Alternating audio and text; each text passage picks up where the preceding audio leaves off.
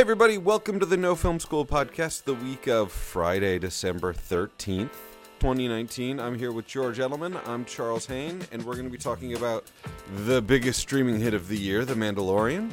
We are going to be talking about Frame.io coming for the iPad, and then we have an Ask No Film School question about distributing shorts, which honestly I have a different answer for than I would have even five years ago.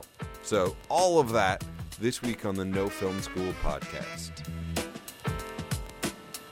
So the first story on the No Film School podcast this week is is the Mandalorian true HDR? So let's define a couple of terms here first. HDR refers to high dynamic range, right? So for a long time with televisions, we were always really excited by more resolution. We went from standard D to HD, and that was like from 500 pixels across to 2000 pixels across, and then all of a sudden we bumped up to 4K, which is like 4000 pixels across. More resolution means you don't see the pixels as much. However, they all sort of stayed at the same brightness range. So you could only have sort of, you know, the darkest darks to the brightest brights could only be so far apart. And then somebody realized instead of pushing us towards more resolution, uh, manufacturers, uh, pushed by Dolby and a whole bunch of other people, started working on something called HDR, high dynamic range. Uh, like some ungodly percentage of all TVs shipping now have HDR. The TV I bought for $500 has HDR built in. So HDR is a very common home feature where the, this is one of those weird HDR is one of those weird things where usually what happens is filmmakers have a tool first and then we have to wait like 5 to 10 years for like the home market to catch up. Like we were all shooting HD 10 years before anyone I knew had an HD TV we were all shooting movies in 3D, and then no one ever bought home 3D TVs because that's dumb.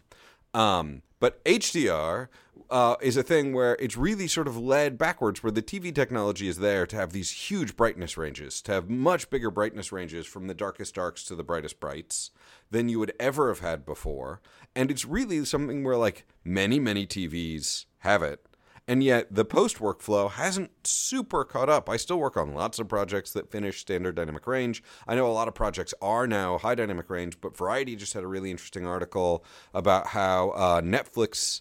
I think it was this year laid out uh, we only take HDR now, and the DPs of all these Netflix shows were like surprised, confused. They were like, "No, we're not ready." So this is one of those weird situations where like the final step is there, the TVs can show HDR, but filmmakers aren't necessarily catching up. And there's a lot of reasons why filmmakers aren't necessarily catching up. Uh, there's all of these HDR formats that compete with each other, so you can't, you know, do you master to all the different formats?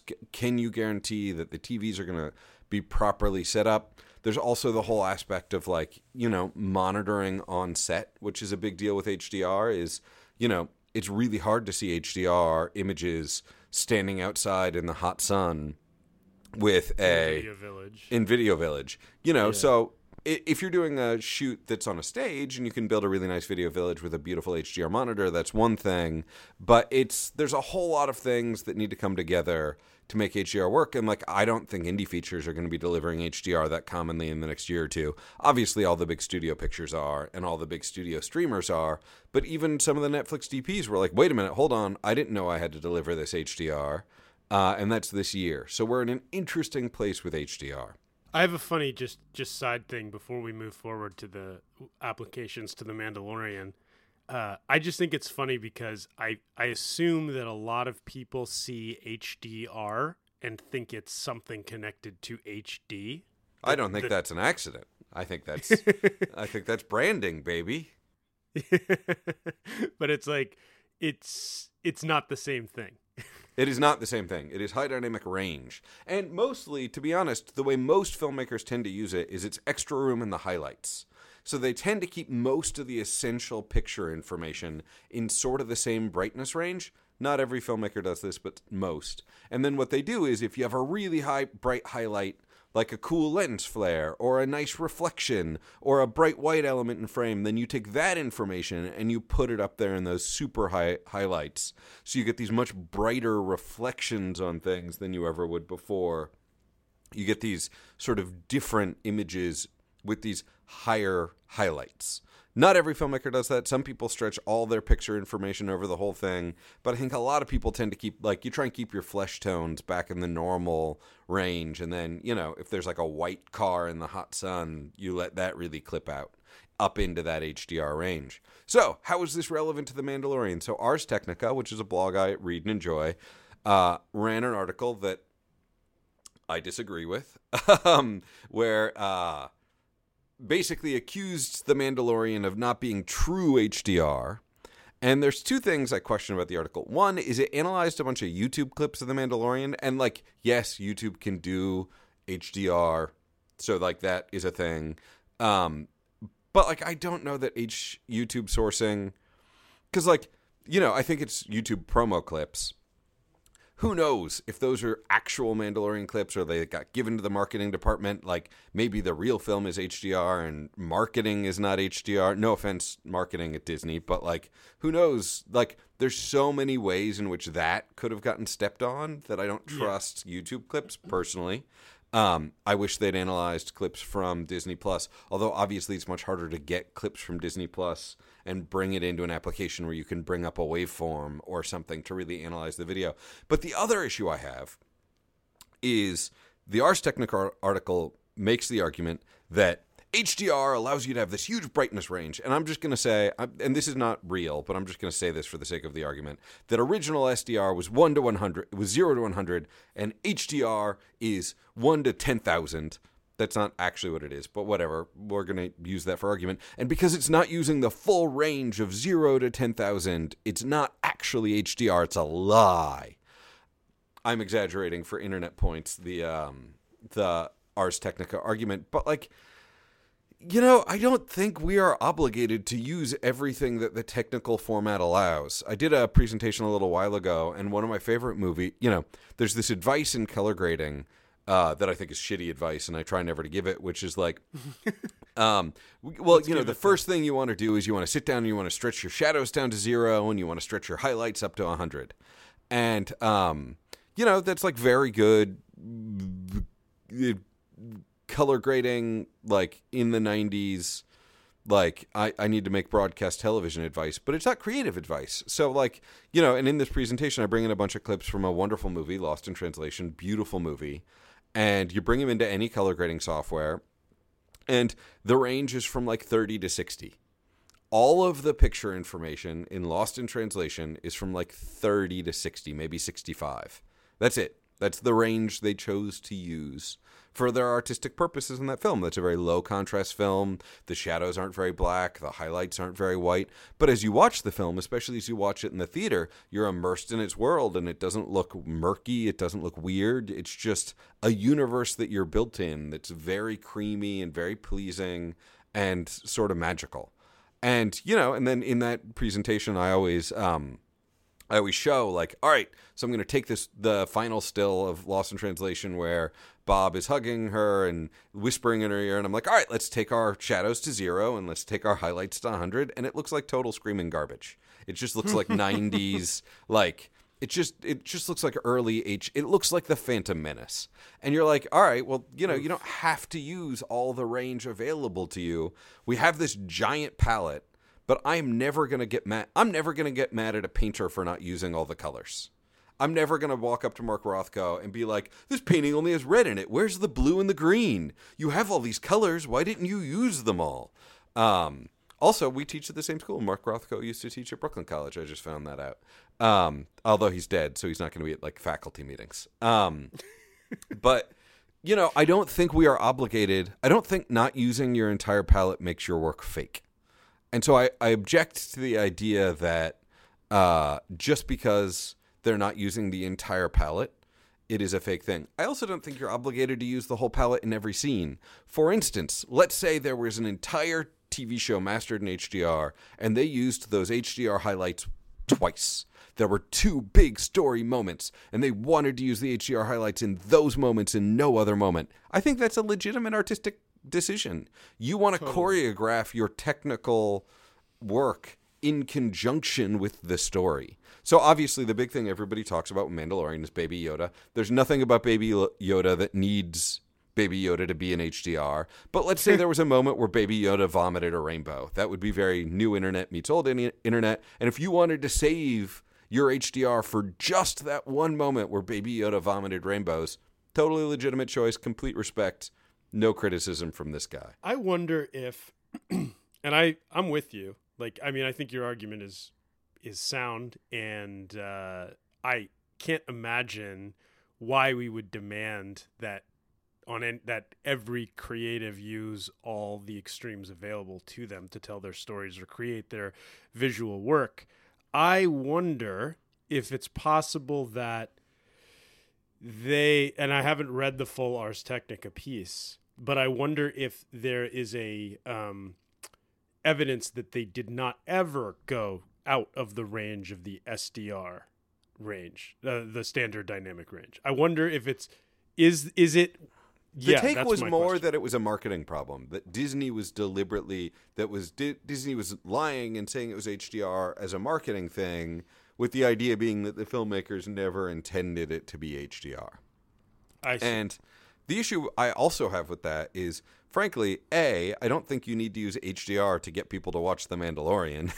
and B, Yeah, I don't know that anyone out there like I don't think I don't think any executive at Disney is thinking we really need to slap HDR on this. Like it's just not something that I think is a big marketing pull for people. no, no, I'm sure we will hear about it on Twitter if people are like, I only watch HDR content and I deliberately seek it out. But like, I don't. I have an That HDR seems- TV. I enjoy it when it appears, but I don't need it. Yeah, I I think that that that is such a that is such a niche within a niche. Um and there is yeah, there is simply no way that the people behind the Mandalorian or at Disney think that that will move the needle one way or another Meaning, Yeah. because Yeah. that thing is not made for people who care about those things. That that show is made for as many people on this earth as possible. And most of the people on this earth do not even know what HDR means. There might be 12 people on Earth who are like, I only watch HDR and nothing else. Those 12 people likely were going to watch The Mandalorian anyway. So I just don't think it's like a lie on any marketing person's fault. Um, the, the exception would be if they had done a big thing about it, right? Like when James Cameron did Avatar in 3D, Mm, yeah. he made so many, he pushed the theaters to do it. He brokered that deal for the theaters to get projectors, and he made all those videos, and he made the behind the scenes content, and he gave all those interviews. And then if it turned out Avatar wasn't in 3D, if you showed up and you put on the glasses and it wasn't really 3D, that would be some fucking bullshit. But Yes. I don't, like, I didn't get the sense. The only people I really feel strongly pushing HDR on Netflix. And even Netflix, I don't think they're doing it for marketing reasons. I think Netflix is doing it for future proofing reasons. I think Netflix thinks it is hmm. the future, and Netflix very much wants all of the productions they are investing in to be future compliant as quickly as possible. I suspect to maximize the time in which they can generate revenue. I think it's cool that this is something that streamers are considering and trying to expand the palette into as soon as possible and push the creatives to use the full range. And I think that that'll create looks that we haven't seen before at home. And I think that that's all to be encouraged and excited about. But I also would say you can like your your um your lost in translation talk sounds amazing. And i think that there are just so many examples of things that use limited range less tools that are excellent in different ways. And i mean i would just say there's a whole like culture of of chopping up the mandalorian into standard def vhs looking 90s styled credit sequences. Like people don't people want to mess around with medium and like play with it. They're not picky about it being i mean we're talking about a star wars show. There's a whole thing of people who went back got the original release laser discs put them on uh like ripped them updated things without changing all the special edition stuff that lucasfilm had since done right do you know what i'm talking about there's like a there's a pure there's a there's a fixed but but faithful to the original act images and sound. Do you know what I mean? There's there's multiple people who've attempted to create as closely as possible what people would have seen in 1977, and Right. I I kind of love him for it. I kind of respect him for it. Uh, it it's also really fascinating. When I was at USC, uh, they show you in one of the classes they showed the first reel of the original Star Wars because they have it in the archive. Yes. They have the '77 Star Wars. So that And- is uh, my friend who also went to USC. Uh, my friends who also went to USC. I, that is one of my favorite film school stories. Is when people talk about seeing that, and I and correct me if I'm wrong, but the where where the story is going is that it's about the sound, right? Yeah, it is Like all about. sound? Well, it's taught the sound designer who's currently, I think, lead sound engineer or Apple Genius or whatever for sound. Tomlinson Holman at Apple. Uh, he was at. Uh, he did sound for Lucas in all of the 80s and 90s, and he shows the opening reel uh, and shows you multiple like multiple layers of what is going on in the soundtrack. And it's the original reel from 77, which I believe only is able to be shown at USC. I think they have an archive copy, and I think their deal Yeah. with Lucas is that they can show it on campus, but it doesn't get to travel. Which is why all of the Star Wars fanatics, who I kind of respect, rip the blue, rip the laserdisc versions because the laserdisc versions were the highest quality version you could get before the 1997 Lucas started messing with everything process. Um, yes. so it's all yeah. I mean, it's yeah, it's really interesting. I bet, but I bet on the other end of the spectrum, there's somebody out there who's taking that laser disc and trying to master an HDR out of it, and is trying Yeah. to guess at what highlights Lucas. No, that's what I was saying. There are there Yeah. are people there are people who have done that. They have tried to upgrade the Yeah. original footage, not the original footage, the original. What do you want to call it? Yes, the laser disc, the one that was given out to people that was the story as it was told in the theaters in 1977 without Han shooting second, whatever. And Without a New Hope, it doesn't even say Episode Four: A New Hope. It just Right, opens right. a long time ago in a galaxy far, far away. That's it. Yes, tr- people have been trying to get that version of the movie into the most modern, upgraded look in terms of color. So, like, All right, so I got a s- pitch. A whole bunch of Star Wars fanatics break into the USC archives. do a 4K There's a- scan and get the film back before Lucas catches on. There is a uh, Any executives there- listening? Do we have studio executive listeners? maybe We don't. There's a there's a there's a uh, standard def DVD like there's a that came out that has the the original A New Hope that you can Oh, watch. really? but but it's standard def and the quality is bad and and when they re-released in 96 or 97 or whenever it was they cleaned everything up right so Yeah. the special edition has this like cleaned up they crushed the blacks they did all ki- it's a whole different like if you do a side by side it's it's very different looking Well, also, what's funny for me is so many of the things I miss so much about. Like, I miss the little um, blurry spot under the land speeder. yeah because Uh, that was like a yeah, that was like a signature thing for me when I was watching it when I was a kid. That like blurry Totally. spot, and uh, you know they always clean it up, and I get why they clean it up, but I miss that. Um, where yeah. the wheels were yeah, back to the Mandalorian really quick. This show has become because we're going to kind of segue into this is becoming the big thing. It is the big thing. Uh, it topped Stranger Things, and I think it's interesting but wait to a wait a minute. Before we go further, how do we know it top top Stranger Things? Because there's no numbers from Netflix. So Yeah, is it just social? It must be like social mem- mentions, or it must be like there must be some sort of like public mind share way it's being measured, like the number of memes generated or something. Because Who it can't be numbers. Netflix doesn't Yes. give numbers. That's a great question. I don't know who is making this, cl- what this claim is on, but I've seen it reported in multiple places. But I actually don't know what it's what it data it's reporting. So that's a good question. We should get on that, or someone tweet at us eh, or or, or comment at us about what if you know. Um, obviously, meme wise, it's going crazy, but I I don't know what. Uh, I don't know what metric they're using to measure its success over Stranger Things. That's a good point. Um, either way, it's it's a huge deal, and I think that it's you know Star Wars for one. So every time a new Star Wars thing happens, numbers get you know hit new highs, um, and this first live action Star Wars series is a big deal, and Disney Plus is a big deal, and all of those things are rolled into it.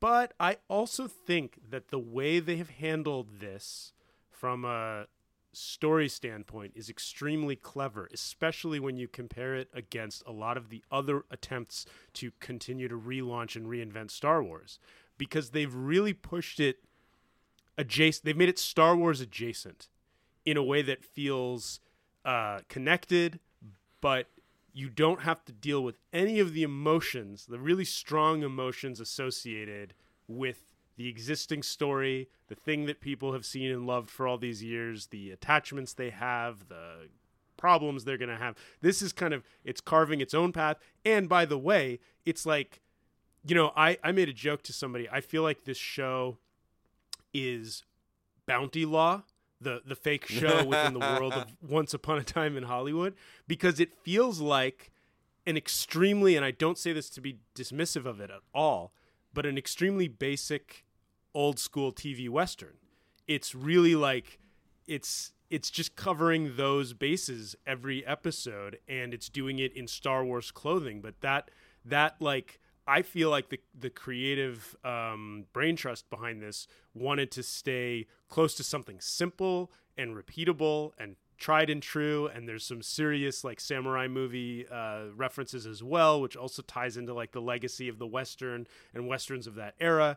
And there's just a lot going on that like um, connects to to star wars source material yojimbo etc and i just feel that they did all of that so carefully and they've proceeded so cautiously with such minimal you know I mean, I'm just thinking about the way the prequel movies and the sequel movies they, they there's so much packed into those things and so much reference and so much of the history of the universe of Star Wars and and Easter eggs that it becomes its own it trips over itself uh, inevitably and I think that they did a great job avoiding that. so I'm I'm very impressed with how carefully they've navigated this and managed to create it, a new obsession, and they have. They've created a legitimate new fan obsession with the Baby Yoda thing that I don't think any Star Wars to this point. I mean, they, they've certainly tried.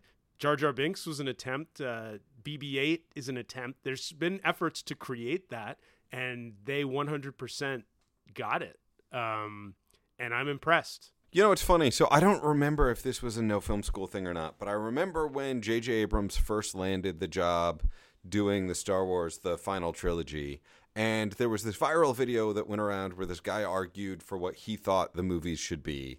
And I remember yes, a lot. The Western, I mean, yes. Yeah. And it's funny because what I really remember from that time was it was one of the first times where I realized where I really started to see how toxic the internet was because so many people yes. were like, "What the fuck is your problem?" and "Why are you telling these people what to say?" and like, "What does this idiot think he knows?" But like, I actually agreed a lot, a lot with that original filmmaker's arguments about like what Lucas tried to do with the prequel trilogy was he tried to take it from the country to the city. He tried to take it from the edge of civilization into the heart of civilization because he was interested in the whole world and he was like, "All right, I've done the edge. Now I want to yeah. do the heart." Which, look, I get respect. Um, and I still, the Topher Grace cut of the prequels, I will someday watch because I'm very curious about it.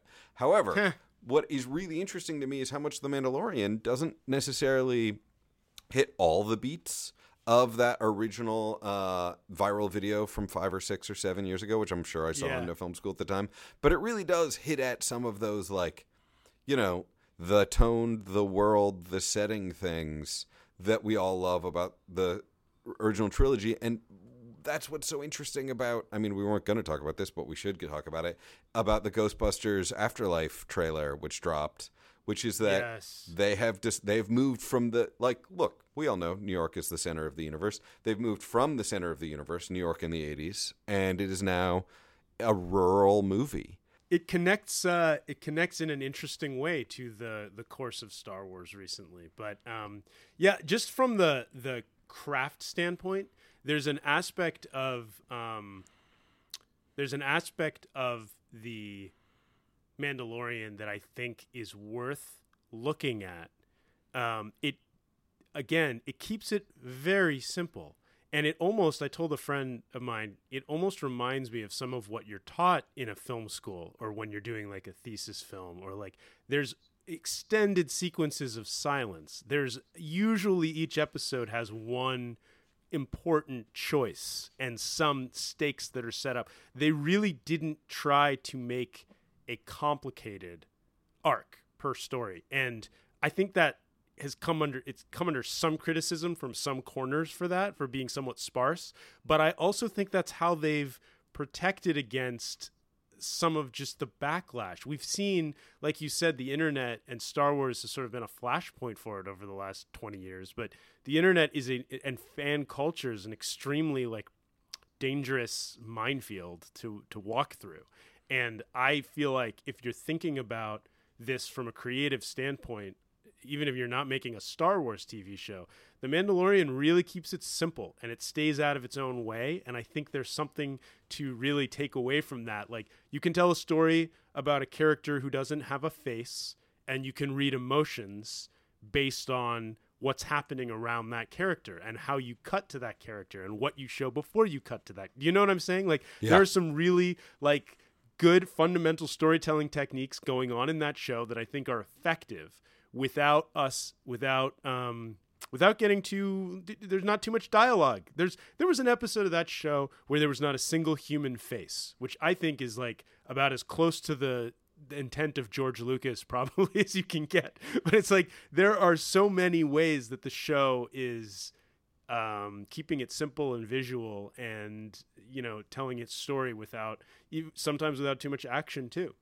Which is interesting to hear you talk about how simple they're keeping it, because on the flip side, it's the most technically sophisticated show shooting right now. Literally, the, the entire stage is this massive stage in Marina Del Rey, so it's shot in LA, but they're live compositing everything. There's giant video walls, which let them actually, in some ways, make movies a little bit more like we used to make movies where you're like you're Yeah. out on location and you're like i'm Yes. looking at a thing live in camera and i'm making decisions based on that as opposed to a big green screen shoot where you're always talking to the vfx team talking to the supervisor trying to figure out trying to imagine looking at a live comp but it's on a little laptop it's not a live comp in a laptop they are literally surrounded by giant incredibly expensive nobody has done anything like it what they're doing It's on awesome. the mandalorian is insane and I think that the the two things make sense, right? So if you're going to go so far in the complicated direction in terms of your production and and the tools,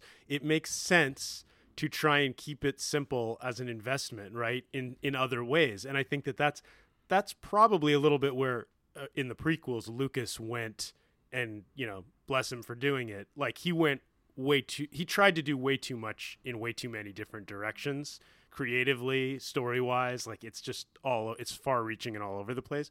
But i bet he you know he has a good very good relationship with david Filoni i think that's how you pronounce it who's the one of the key creatives and eps on mandalorian and he did that clone wars tv show.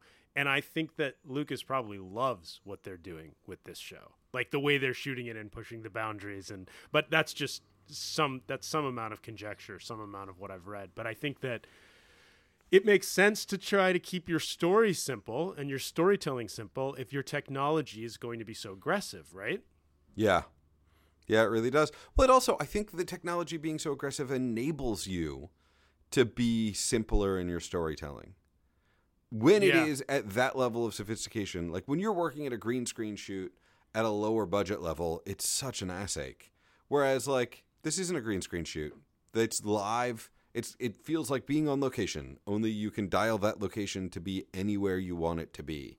So you get back to that really bare bones feeling of I'm here, there are cameras, I'm talking to actors, I'm blocking scenes, I'm I'm refining moments, and you get to spend more of your energy thinking about that because you're not spending so much of your energy dealing with technical stuff because it's being sorted out live in front of your eyes. It's also kind of awesome, like you referenced, that this is like a, a throwback to like 1940s, 1950s, or 1930s filmmaking, where it's like it's all in LA, and like there's like walking off of the stage is a guy in a Mandalorian suit and Yeah. a character in a stormtrooper suit, and they're not out in the desert in Tunisia, and they're not at uh, God, I forget the name of the legendary studios in London, Pinewood? Elstree or so- Uh, yeah, and and they're not doing it there. They're doing it. Uh, they're doing it in L.A. and Yeah. they're doing it on the soundstage. And here's a funny thing we know now. It's just now this is becoming public knowledge, but I had caught word of this a while ago that Pedro Pascal is not in the suit most Gasp. of the time. And I think what's funny about it is that so this is Star Wars, right? That's sort of always been the case. They've had a lot of voice actors and then a lot of stuntmen or physical actors. Wait a minute, James Earl Jones wasn't in the Vader suit? yeah, James Earl Jones was not in the Vader suit. Um, David Prowse was, who was also in Clockwork Orange, among other things. And uh, so Pedro Pascal's not in it. Here's the funny thing: I know a guy at um, Disney who's in business affairs and works on contracts in the TV department, and he told me that they didn't even cast Pascal until pretty deep into production. They had another person they were trying to work out a contract with that it didn't go, but like obviously Pedro Pascal is amazing. I love him. I think his voice he does a great job. Uh, loved him in Game of Thrones and Narcos, and uh, he came. So they'd already been shooting with the guy in the suit, right? And then they added in, of course, the voice later. But I don't know how many. I don't know if we're going to see his face or when we're going to see his face. But I think it's interesting that um, it's now becoming the story that he wasn't running around in that suit. I mean, it makes sense, right? It it it absolutely very much makes sense to me. All right, now we should move on to tech news. Although I guess Mandalorian had some tech news, but let's talk about our tech news story this week. The tech news story for the week is Frame.io has come to iPad. So, a little bit of review. If you guys don't remember, Frame.io is what's called a work in progress review tool. Um, like many companies, it's a like many startups. Uh, it is focused on solving a pain point. Pain point is something that's annoying about your life that you wish were better. Facebook tries to solve the pain point of staying connected to your friends and relatives and getting in political political arguments with them, and um, you know, uh, car Getting companies. accurate news stories. Yeah, that's they hope. Uh, car companies solve the pain point of how annoying it is to walk hundreds of miles to get to work, and uh, or take the bus. yeah, Frame.io solves the pain point of client notes. Um, if you've ever been on like a 70 email long thread where people are like, I think the edit's too slow. I think the edit's too fast. I think this shot's too dark. I think this shot's too bright. Is this the right logo package? And it's like seven different people on the thread and you don't know who you're supposed to be listening to. And it just goes on forever. If you've ever been in that hell, which most filmmakers have, Frame.io is really designed to solve all of that. Uh, it is a really nice interface for your phone and your computer and now your iPad where you're watching and as soon as you start typing it pauses the video and and it like makes your note connected to time code and then it even integrates with all the editing platforms. So you know you can immediately like bring it into Premiere or or Resolve or Media Composer and and all of the notes show up as markers in your timeline. So you can just work your way through them and you know there's all this cool stuff about Frame.io but they never had a dedicated iPad app.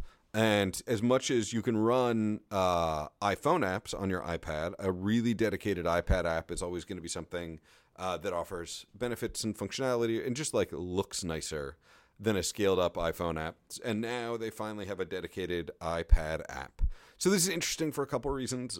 The obvious reasons being they have a whole new drawing on the image functionality in the iPad app that's that works with the Apple Pencil. So if you want to like circle one person in a shot and say brighten that person, it's going to be much easier to do. You don't have to type out a long note being like, "Don't brighten guy number four. It's guy number five. His Oompa Loompa isn't brighten." You know, it's like if you have a whole crowd of Oompa Loompas and you want to brighten one, it's way easier to just circle that one than it is to type out a note trying to explain which one it is. And so the ability to just draw on the image and and click OK is going to be something I think people really appreciate about the iPad app. And then simultaneously, you're going to have a split screen mode, which, you know, is nice if you want to check your edit against your original script or concept art or something like that. So you can have email or PDF or Final Cut open in one window and the cut open in another. And I think there's going to be some interesting uses there. This is also really interesting to me because, you know, I've been dragging my feet on buying an iPad Pro because, you know, they keep getting better and better and better. And so I keep waiting for the next generation because I'm like, maybe it'll be even better but I really feel like we're getting to the place where the iPad Pro is is becoming a very dominant. I think we're seeing a lot of work move off the MacBook Pro and onto the iPad Pro. I've been in a lot of meetings lately where, you know, 10 years ago we all would have had our MacBook Pros open in front of us and now about half the people or maybe even more than half of the people have iPads propped up on a stand during the meeting for you know, looking up things and they need to look it up or taking notes or whatever. It's definitely moving in that direction. You're still not going to have the graphics power. You're still not going to like if you need to crunch dailies or anything like that or cut red raw. You're not. You're going to do that on your MacBook Pro. But it is interesting to see Frame.io launch an iPad Pro app that has sort of dedicated functionality. Also, this week, Shotput announced that they're integrating uh, Frame.io directly. So if you don't know Shotput, it's for downloading software on set. I mean, downloading your footage on set and now that has a Frame.io integration. So Frame.io is really on a tear. Yeah, I I have experience using Frame.io. It it is really amazing. It simplifies things tremendously, and I think that the movement to having its own dedicated iPad app means that people who aren't going to be locked in on a computer of some kind have access to giving notes, I think it's going to make the note giving process a little bit easier because I imagine that it's really more for the person who needs to get notes to someone and less for the person who is receiving notes and implementing them. Although, right, doesn't that make sense? Like I think it's going to make the it seems to me like it's it's really for that end of the process which uh just seems like another way it's going to streamline to me. But that end of the um, process, I mean, you're thinking as sort of the the 360 creator. That other end of the process is sometimes directors. I mean, as a director, if I can't get in the, I mean, my personal preference is always to spend time in the room with the editor. But if I can't get in the room with the editor, even as a director, I end up watching stuff on Frame.io. Like it's definitely yeah. targeted at like making things so e- so easy. Even a client could do it. Um, so it's definitely targeted at the sort of like you're not in the room with me, big corporate remote marketing type clients who might not be tech savvy. It's definitely targeted at them, but you're seeing a whole lot of it. I mean, there was a story recently about like on Puff the Magic Dragon, David, uh, the director David Lowery was in New Zealand doing pickups, I think, and looking at edits and Frame.io from his editor back in Texas and giving notes. Like I think I think you're seeing it. I mean, I I still think the best creative works in person. What I was just gonna to add is like, look, we've you could be in bed and you could get an email because you're you're if you're in bed, you're staring at your phone probably, and you might have an update and you might think, oh, because of a time change, I want to check. And maybe I can give notes, and you can do that because your iPad might be nearby you too. You know, it, I think it just simplifies the it simplifies the process of getting information back to someone without having to okay i gotta go sit down on my computer or wait till i yeah. wake up in the morning at my workstation or like get all booted up into my you know work mindset it just makes it like yeah i'll just lean over grab this give it a watch and give a note back real quick um, it's not just feature films right it's yeah. stuff like you know something for a corporate client or branded content or a short you're working on or you know uh, something internal for no film school which we've done. You know yeah. like, there's all kinds of situations where you might want to get a note to someone quickly or at least check what the notes are um, without and then start thinking about it without having to be at your dedicated spot where you're working.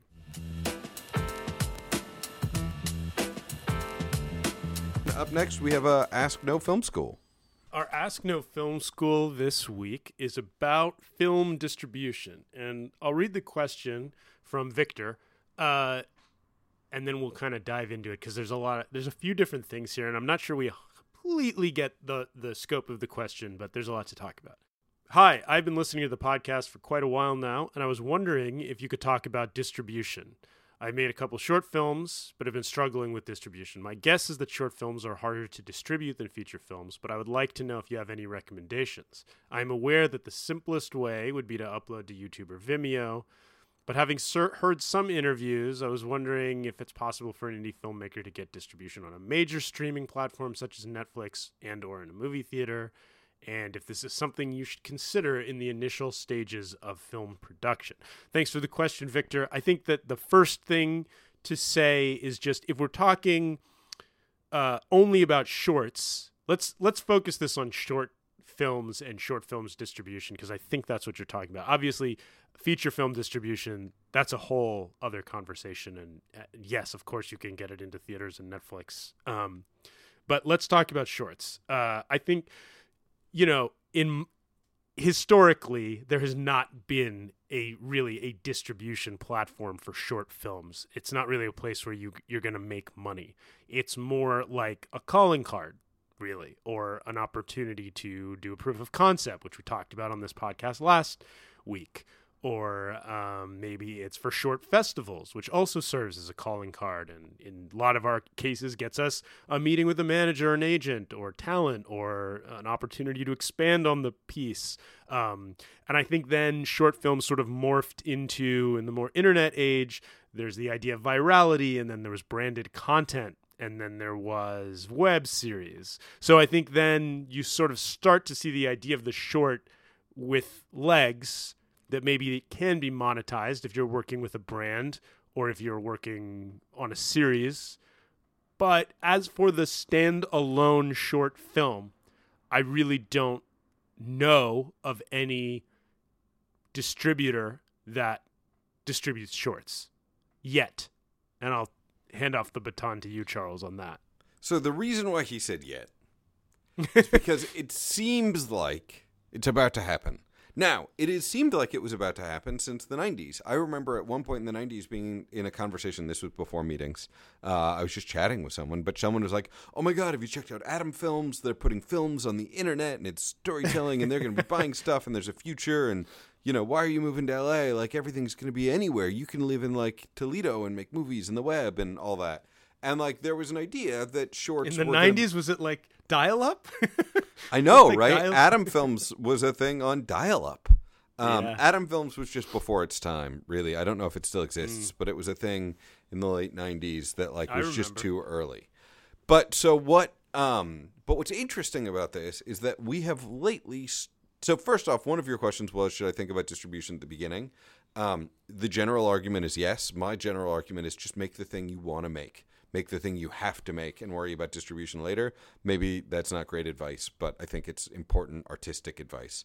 But are shorts something that we're starting to see distribution? I don't think we're going to see shorts in theaters uh, as a standalone thing. I think we're going to see um, shorts before features, but we've always seen that from Pixar and Disney does that sometimes, and that's something that like will always be at the studio level. Like whoever's producing the feature will make the short or whatever.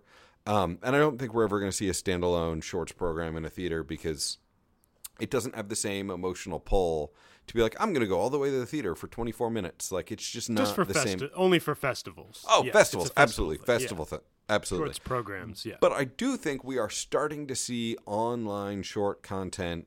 I mean, apparently Amazon and Netflix have both picked up some short content recently at festivals. And uh, you know, I have at least one friend whose short film is on Amazon, and she's made money off of the fact that it's on Amazon, and word of mouth spreads, and people pay the three ninety nine or whatever, or it gets streamed as part of their Amazon Prime. So it is starting to be a thing. And like for instance, at um, the film school where I teach, Brooklyn College Feirstein, we have started trying to do. Um, you know, when I was in film school, everyone's like, you don't have to worry about deal memos with your crew because no one's ever going to make anything because there's no money in shorts, so don't worry about it. And so, you know, it fostered this exciting atmosphere of like, all right, well, we're all just working on these things to learn and grow and get better and make calling cards. And so it's okay that there's no deal memos or whatever. We, we haven't figured out what any of this looks like. We're all just going to pitch in and make shit because it's cool. But what's interesting is that we are now trying to really unpack and get ahead of the fact that, like, it seems like short films that are good enough are starting to actually find ways to make money. Because frankly attention spans are short. People like watching short things. And if it shows up algorithmically in a feed if amazon is like hey you just really enjoyed this you know series. Do you want to watch this short next? You're going to get some people accidentally clicking on it especially if you have good key art. Um, and that's going to lead to monetization and revenue now that we're seeing that, and now that there's platforms where it could legitimately live, and we're really breaking free of the like TV is 42 minute episodes and movies are 90 minutes to three hours. Like, and now like stories are just sort of, or four. Um, s- stories are sort of going to the space of like, all right, well, stories are just going to be the length they need to be. And like, if you think about YouTube, there's a lot of like YouTube content of like people talking to camera. I do it too. But there's also a lot of short films on YouTube that have had millions of viewers. And isn't TikTok short films? And isn't Instagram short films? Like, I mean, aren't we getting to the point where there's short films in all these different places? And I know this isn't really to your question about distribution, but there's places people are creating short video content constantly, and they are making some money doing it. Well, not on TikTok yet. there was just a big New York Times article where TikTok was like, "We're aware that we would like to, you know, figure out how to make sure our creators make money." and which is in, which is them admitting that they haven't figured that out yet, but they would like to. Um, which, like, you know, I'm, uh, it's a company worth billions of dollars, and they haven't figured out monetization for creators. But YouTube has monetization for creators. Instagram has monetization for creators. There's a lot of platforms where it exists. I think that there are coming. I think there's going to be a lot more moments where short films can make money. On the flip side, it's still going to go through a lot of very traditional gatekeeping processes. It's still going to be can you get into one of the top five festivals where industry goes? Can you get into, well, actually, it's not even top five. There's 10. Like Palm Springs Shorts Film Festival gets some industry because everybody likes a trip to Palm Springs. But it's really LA, Telluride, Sundance, Slamdance, Toronto, Tribeca. It's still those. Get your short into one of those, and you stand some possibilities of actually getting attached to some sort of online distribution platform. As far as I know, none of them are currently accepting submissions. Like, I don't think you can, like, I don't think there's a submit button on Amazon's creation platform. I think they still create things in sort of a traditional fashion. But uh, yeah, I think it's coming. A couple interesting side things on this question that I just want to cover. Um, one is if you should consider distribution in stages of production. I think you said from a creative standpoint, you advise people not to. Um, I would just say that a lot of times, and this has been my experience at least, there will be trends happening in distribution that may influence some thinking around content creation, but there's a very good chance that those trends will change by the time you're done. Yeah. So there can be a real there can be a real danger. I've lived this, trust me.